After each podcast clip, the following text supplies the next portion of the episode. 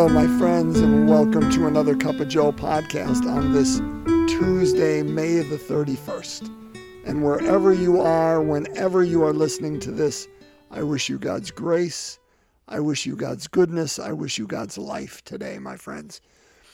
So, we are celebrating a feast day today. Now, I know yesterday I took us. Yesterday was ordinary time. It was a Monday in ordinary time. Now, yes, it was a holiday. It was Memorial Day within the country, but that's not a holy day within the church. Um, but I had us focus on the Feast of the Ascension because that's one of the, you know, prime holy days within the church year. So I brought it over to Monday. Well, today it is the uh, a holy day of its own volition, not mine moving it. Uh, you know, many of you realize that the month of May we honor Mary, our Mother Mary, in a special way. And today is one of those feast days where it's the visitation, right? Gosh, a week ago today, we prayed it with our rosary. It was that feast. Uh, and we are going to hear that story in our gospel today. So it's a little bit longer out of Luke because we get some of the best stories. You know, remember, the infancy narratives are only in two gospels Matthew and Luke. They're both fantastic, uh, but they are very different. And Luke's focuses on Mary. The uh, the Annunciation is in Luke. The Visitation is in Luke. Uh, that whole idea of Zechariah and Elizabeth, that's all in Luke. So, anyway, without going off too much, Luke chapter 1, verses 39 to 56, a story you're very familiar with. I invite you to hear it as if for the first time today, my friends. Let's break open God's Word. A reading from the Holy Gospel according to Luke. Mary set out and traveled to the hill country in haste to a town of Judah, where she entered the house of Zechariah and greeted Elizabeth. When Elizabeth heard Mary's greeting, the infant leaped in her womb, and Elizabeth, filled with the Holy Spirit, cried out in a loud voice and said, Most blessed are you among women, and blessed is the fruit of your womb. And how does this happen to me, that the mother of my Lord should come to me? For at the moment the sound of your greeting reached my ears, the infant in my womb leaped for joy. Blessed are you who believed that what was spoken to you by the Lord would be fulfilled. And Mary said, My soul proclaims the greatness of the Lord. My spirit rejoices in God, my Savior, for he has looked with favor on his lowly servant. From this day, all generations will call me blessed. The Almighty has done great things for me, and holy is his name. He has mercy on those who fear him in every generation. He has shown the strength of his arm. He has scattered the proud in their conceit. He has cast down the mighty from their thrones and has lifted up the lowly. He has filled the hungry with good things, and the rich he has sent away empty. He has come to the help of his servant Israel, for he has remembered his promise of mercy the promise he made to our fathers, to Abraham and his children forever. Mary remained with her about three months and then returned to her home. My friends, the gospel of the Lord. Praise to you, Lord Jesus Christ. So here's where I want us to start. It says here at the beginning, Mary set out and traveled to the hill country in haste. If we were to read verses, oh, this is Luke, or excuse me, Luke chapter 1, verse starts with 39. If we were to read 37 or 38, what story would we be hearing? Do you know? Well, it's the story of the Annunciation. The story immediately preceding this and don't take my word for it, look it up. It's the angel Gabriel coming to Mary and saying, Hail, full of grace. The Lord is with thee. And Mary doesn't know what to do with it. And ultimately, it's their interchange. And her at the end basically saying, Be it done unto me. I am the handmaid of the Lord. Be it done unto me according to your word. And with that, the angel left her. That is verse 37 and 38. And what does she do with this information? Now, my friends, imagine this if you can. I, I, I am inviting us to do this sincerely. Imagine yourself again being 14, 15, 16 years old, because that's the idea of how old Mary was. So let's even say she's at the, the higher end of that. She's 16. She's a sophomore in high school, okay? She knows that her people have been longing, looking, desiring, in need of the Savior. They have constantly been asking, Lord, how long? How long will you let us suffer? How long until you show your face to us? This would have been very familiar to her. I don't care how old she is. The, the weight of the people and their longing for this Messiah, she would have known very well. And here, Gabriel comes to her and announces from all creation that she is to be the mother of the one whom this nation, whom her tribe, her people, have been waiting to come. She is to be the mother of the one. So, A, number one, here, here's this woman who, who, who just realizes the fulfillment of the, of the messianic prophecy is at hand. That's unbelievable. Point number two, I'm involved in it. Point number three, I'm engaged. And I'm ultimately going to be pregnant. So, what did this 16 year old, this sophomore in high school, what did she do with that? Did she go to her mom and dad and discuss it? Did she um, sit and ponder, you know, and, and create a plan? go to Joseph and say, Joseph, let's map this out together? Immediately, immediately, she goes off to her cousin Elizabeth. Why?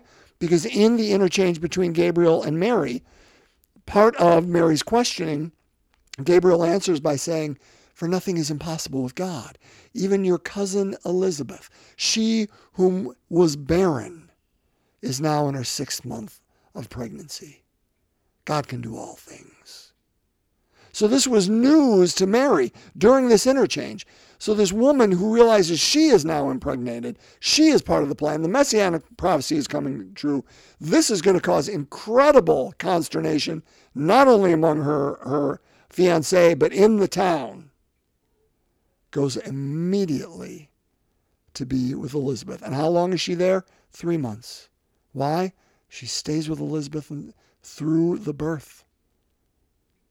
And, and so we get a glimpse into who this young woman is. One, incredibly humble. And, and we see that not only in the story of the Annunciation that I'm, I'm speaking of, but in today's story, right? Unbelievably humble. Two, unbelievably self assured and strong. And that doesn't mean self assured in I'm good, not because of God. She knows her goodness comes through God, but she knows who she is. She is no shrinking violet, Mary. Don't buy any of that stuff. She's incredibly strong and knows who she is and what her role is within that. And her trust is unbelievable. And thirdly, she is a woman of family and a woman of hospitality because she immediately goes out to be amongst her family to assist in whatever way Elizabeth is in need. And that gorgeous interchange. Now, so remember, Mary's up in Nazareth. That's up in Galilee. That's in the north country. Uh, and she's going down to Judea. That's the southern country. So let's say she's going, I'm, I'm going to take a stab at it. I may be wrong. So don't, don't hold me to it. 50 to 70 miles. This is this is no easy journey she's making. And when she comes back, by the way, three months plus, she's going to be showing. How do you hide that? When they know she's been out of town for a while. Again, we're going to put that in the back burner. That's something for us to ponder another day. But the, the unbelievable strength and humility and goodness of this woman. My friends, regardless of, of where you feel Mary's role is, that deserves our recognition, doesn't it? It absolutely does. Uh, you know, and, and, again, I was going to talk about the interchange between she and Elizabeth. Um, again, it's part of the rosary that we pray, right? Or Elizabeth's words right here. Most blessed are you among women, and blessed is the fruit of your womb. How does it happen to that the mother of my Lord should come to me? And the baby leaps in her womb. What baby is it? Of course, it's John the Baptist, right? Leaps in her womb. And what does Mary say? Ah, shucks, don't worry about it. I had nothing else going on. Don't don't worry about me. Ah, I just just here to serve. Don't, you know? No. Mary goes into what we call the Magnificat, one of the most beautiful, strong, humble, and accurate statements of what it means to be a Christian and what it means to be a follower of Christ and who God is and who we are. I mean, it's unbelievable. So, brothers and sisters, this is my second and last point that I want to make. I know I went on super long yesterday. I'm going to try to be less so today, but this is way too good. My soul proclaims the greatness of the Lord. It doesn't proclaim her own greatness. This woman, who two sentences later is going to say, From this generation, from this day, all generations will call me blessed. Which one of us could say that and would say that with the same humility? Oh, my spirit rejoices in God, my Savior. She's not saying, Hey, I, I got it all under control. I got this thing. She realizes that the greatness is only that of the Lord, and God is her Savior, not herself. For he has looked with favor on his lowly servant. She knows who she is. She is from a backwater town in a backwater country that is occupied and nobody knows it. Brothers and sisters, let's be honest. She was a lowly servant. And, and that's not cutting Mary in the least.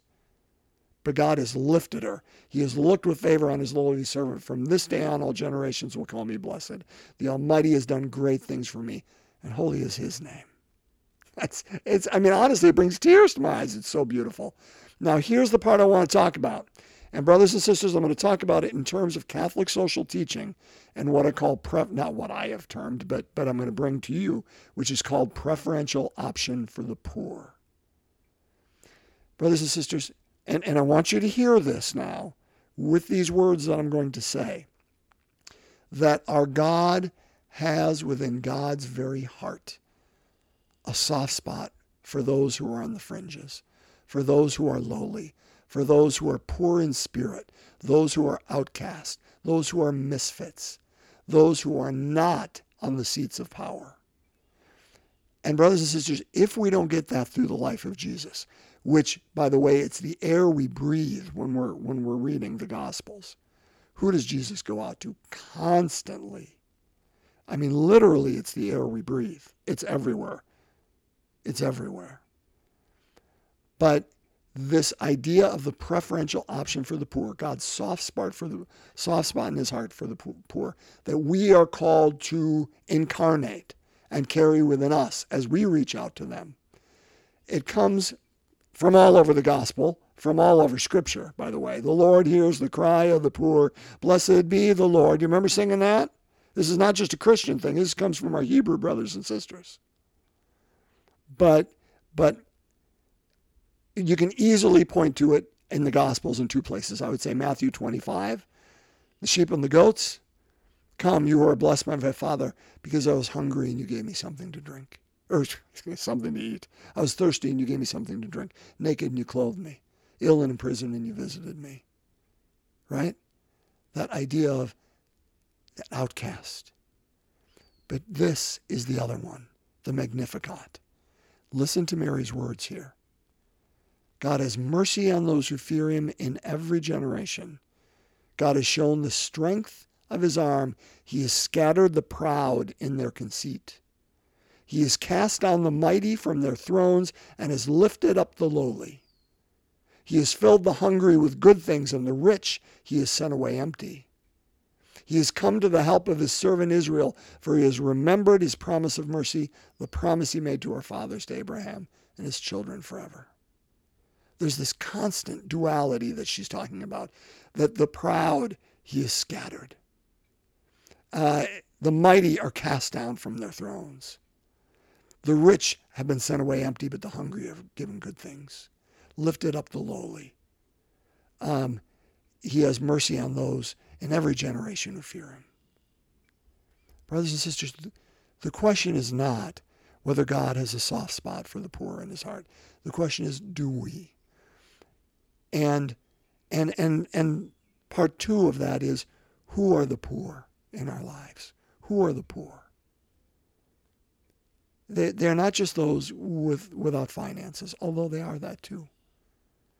They're anyone on the fringes and on the edges whose voice is not heard. Brothers and sisters, those are the ones we need to go to. I'm going to give an example of this. Now, this is just an example. I'm not trying to make a political statement, but I am trying to be honest.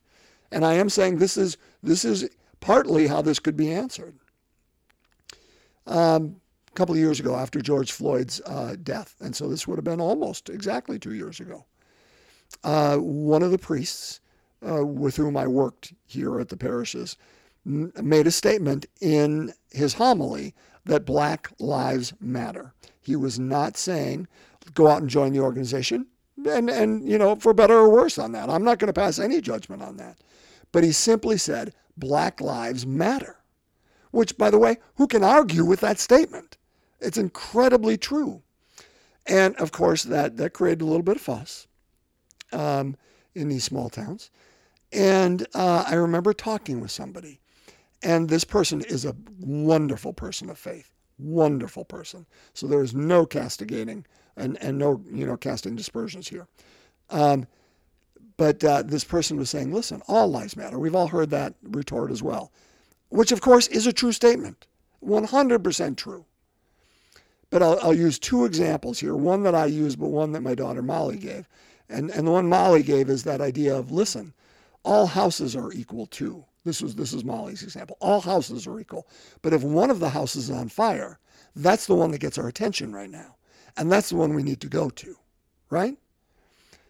The example I used is Jesus had a hundred sheep, and if he, he even used the example, eh, what shepherd among you, if he has a hundred sheep, wouldn't leave the 99 and go looking after the one that's lost, the one who's afraid, the one who's on the outskirts, the one who doesn't know what they're going to do, the one who is in harm's way, the one who's fearful, the one who is, is lonely and isolated.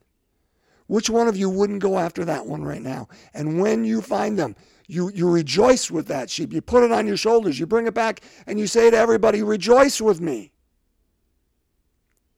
And, and my point being, our, our, our black sisters and brothers, our black family, uh, those, those in, our, in our midst, right now they are, they are feeling that lostness and we need to walk with them during that time. My point here is is not let's focus solely on that although let's make sure that's part of our our our radar. But my focus is to say who are those people who are feeling lost in our midst? Who are feeling on the fringes? Who are feeling alone?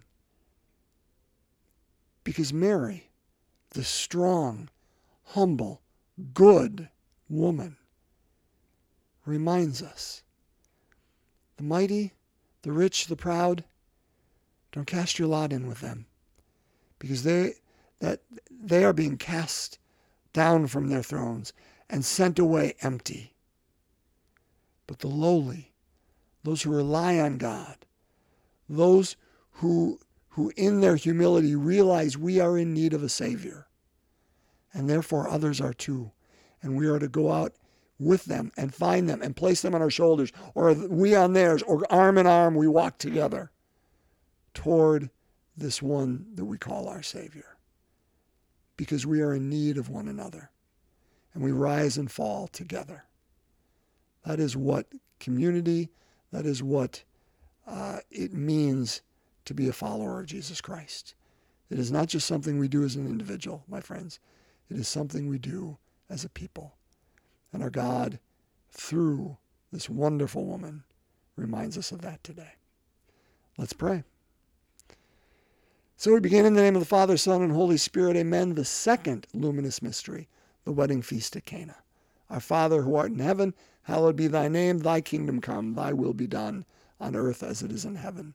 Give us this day our daily bread, and forgive us our trespasses, as we forgive those who trespass against us. and lead us not into temptation, but deliver us from evil. Hail Mary, full of grace, the Lord is with thee. Blessed art thou among women. Blessed is the fruit of thy womb, Jesus. Holy Mary, Mother of God, pray for us sinners, now and at the hour of our death. Amen. Hail Mary, full of grace, the Lord is with thee. Blessed art thou among women. Blessed is the fruit of thy womb, Jesus. Holy Mary, Mother of God, pray for us sinners, now and at the hour of our death. Amen. Hail Mary, full of grace, the Lord is with thee. Blessed art thou among women. Blessed is the fruit of thy womb, Jesus. Holy Mary, Mother of God, pray for us sinners, now and at the hour of our death. Amen. Hail Mary, full of grace, the Lord is with thee. Blessed art thou among women. Blessed is the fruit of thy womb, Jesus. Holy Mary, Mother of God, pray for us sinners, now and at the hour of our death. Amen. Hail Mary, full of grace, the Lord is with thee. Blessed art thou among women. Blessed is the fruit of thy womb, Jesus. Holy Mary, Mother of God, pray for us sinners, now and at the hour of our death. Amen. Hail Mary, full of grace, the Lord is with thee. Blessed art thou among women. Blessed is the fruit of thy womb, Jesus. Holy Mary, Mother of God, pray for us sinners, now and at the hour of our death. Amen. Hail Mary, full of grace, the Lord is with thee. Blessed art thou among women. Blessed is the fruit of thy womb, Jesus. Holy Mary, Mother of God, pray for us sinners now and at the hour of our death. Amen. Hail Mary, full of grace, the Lord is with thee. Blessed art thou among women. Blessed is the fruit of thy womb, Jesus. Holy Mary, Mother of God, pray for us sinners, now and at the hour of our death. Amen. Hail Mary, full of grace, the Lord is with thee. Blessed art thou among women. Blessed is the fruit of thy womb, Jesus. Holy Mary, Mother of God, pray for us sinners, now and at the hour of our death. Amen. Hail Mary, full of grace, the Lord is with thee. Blessed art thou among women. Blessed is the fruit of thy womb, Jesus. Holy Mary, Mother of God, pray for us sinners, now and at the hour of our death. Amen. Glory be to the Father, and to the Son, and to the Holy Spirit, as it was in the beginning, is now, and ever shall be, world without end. Amen. O my Jesus, forgive us our sins, save us from the fires of hell, lead all souls to heaven, especially those in most need of thy mercy. In the name of the Father, Son, and Holy Spirit. Amen. My friends, bless you on this feast day, this feast of the visitation. May we carry some of that goodness and strength and humility of Mary within us today. Be well and God's peace.